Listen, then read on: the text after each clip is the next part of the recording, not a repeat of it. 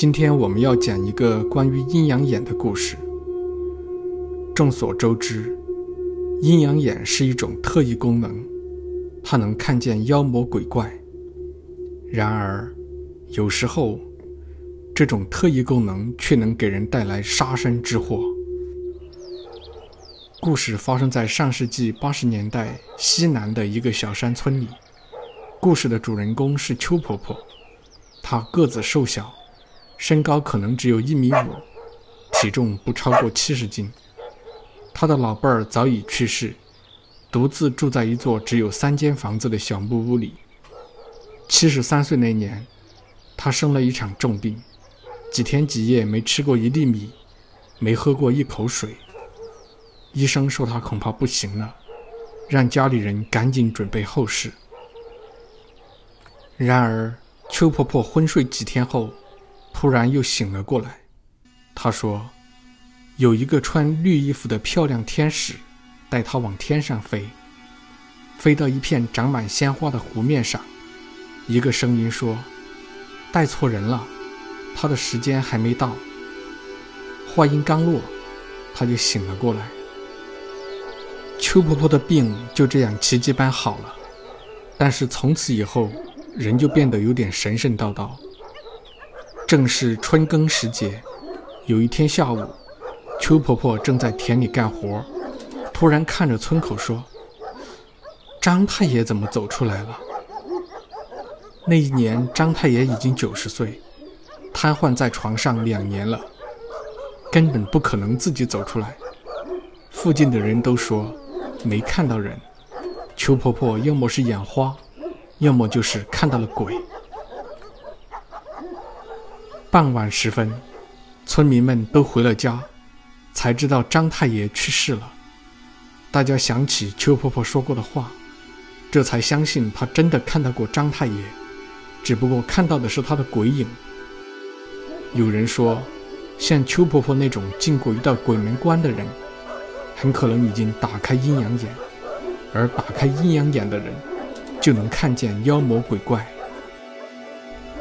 从此以后，邱婆婆就经常说自己看见了鬼。有时候她说看见了鬼，村里就真的有人死；有时候本村没有死人，邻村却死了人；还有时候本村和邻村都没有死人，但会有人受伤或者生重病。可是她的眼神不太好，即使看见了鬼。她也认不清是谁的鬼，因此没法预言遭殃的会是谁。有时候他看见的明明是人，他也会说是鬼，弄得有些人不相信他有了阴阳眼。他动不动就看见那些别人看不见的东西，弄得人们越来越胆战心惊，生怕死亡或瘟神降临到自己头上。为了躲灾避难，辟邪祈福。很多人都到附近的寺庙去烧香拜佛，清净的寺庙一下子变得香火鼎盛。有的人嫌拜佛不够高级，就拜起了耶稣。拜耶稣的人转头就说：“就是因为拜佛的人崇拜偶像，才导致村里灾难不断。只有带上十字架，相信全知全能全善的唯一真神，灾难才有终止的一天。”村里有个护林队，队长绰号铁牛，是少数几个可以合法持枪的人之一。铁牛的老婆名叫小菊，怀胎十月，这一天要生孩子了，早早就把接生婆请去了家里。很多人跟铁牛家沾亲带故，都在他家外面的坝子里等待新生命的降生。邱婆婆从田里干活回来，经过铁牛家时。突然看着他家门前，揉了揉眼睛说：“小菊生了吗？”大家都说还没有。邱婆婆说：“还没有吗？那门口抱着孩子的女人是谁？”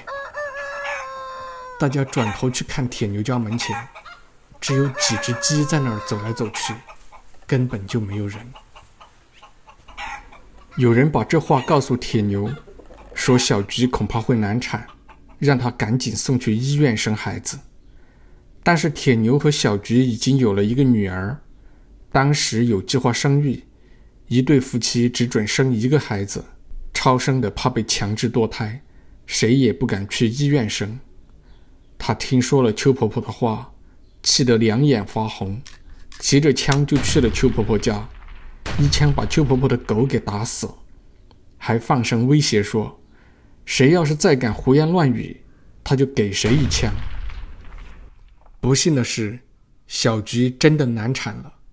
一天后，她大出血而死。孩子一生下来就不哭不闹，只活了几分钟，走在了他妈妈前面。铁牛又气又怒，他认为是邱婆婆的乌鸦嘴导致了小菊的难产，几次三番提着枪要去杀邱婆婆，好在都被人拉住了。铁牛把老婆和孩子埋在一起。跪在坟前，哭得晕死过去。村长带着一群人去了邱婆婆家，劝她以后不要乱说话，不要破坏村里的和谐气氛。有人说是邱婆婆引来了邪灵，才导致村里连续不断的死人；有人说她纯粹是胡说八道，只不过恰好说中了某些事儿而已；有人说她得了精神分裂症，应该送去精神病院治疗。有人说他是在宣扬封建迷信，想要骗钱。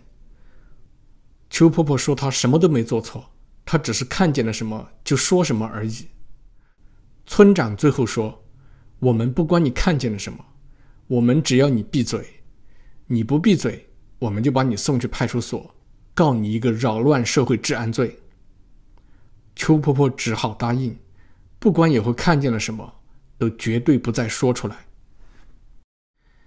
这之后，邱婆婆真的沉默了，她一句话也不再说，就好像变成了哑巴。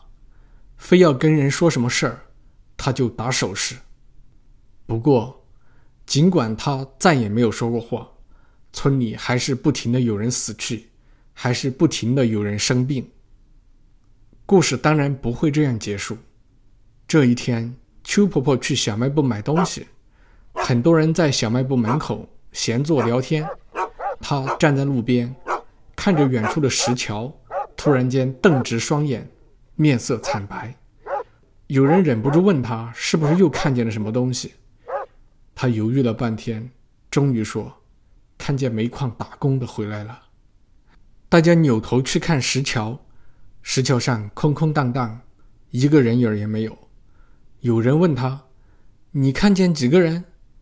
他说。没看清楚，那些人全都不见了。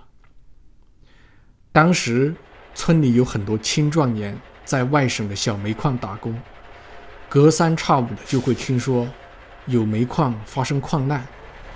人们最害怕的是，就是自己家里面的人打工的煤矿出事。有人立即给家人所在的煤矿打电话，煤矿那边说：“我们的煤矿安全的很。”工人都在上班呢。邱婆婆这话传了出去，人们都说她恐怕什么都没看到过，她的话分明就是诅咒。他儿子听说了这事儿，气得肺都要炸了。他用一条长长的铁链把邱婆婆锁了起来，拖着那条铁链，他能进出厨房、茅房和自己的卧室，但是没法走出门口。第三天夜里。邱婆婆的小木屋燃起了大火，被惊醒的人们赶紧起床，都提着水桶，端着盆子去救火。可惜水井和池塘都离得太远，人们束手无策，只能看着大火熊熊燃烧。邱婆婆脚上绑着铁链，没法逃出来。人们看见她被烧成了一个火人，在浓烟中舞蹈了一会儿，就倒在地上。大火把小木屋烧成了一片白地，又从小木屋延烧出去，把附近的森林也点燃了。大火熄灭以后，人们发现邱婆婆被烧成了一块人形木炭。很多人都相信是有人纵火谋杀邱婆婆，其中护林队队长铁牛的嫌疑无疑最大。那天晚上，他不但没去救火。反而幸灾乐祸地站在门口说：“活该，老天有眼。邱婆婆的儿子报了警，派出所来村里调查，把铁牛列为第一嫌疑人，抓起来审了好几天。铁牛没有认罪，派出所也没有证据，只好把人放了回来。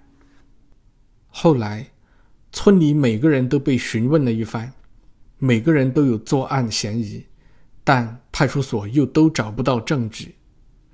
只有邱婆婆的儿子因把邱婆婆锁起来而被判了一个非法拘禁罪，抓起来坐了一年牢。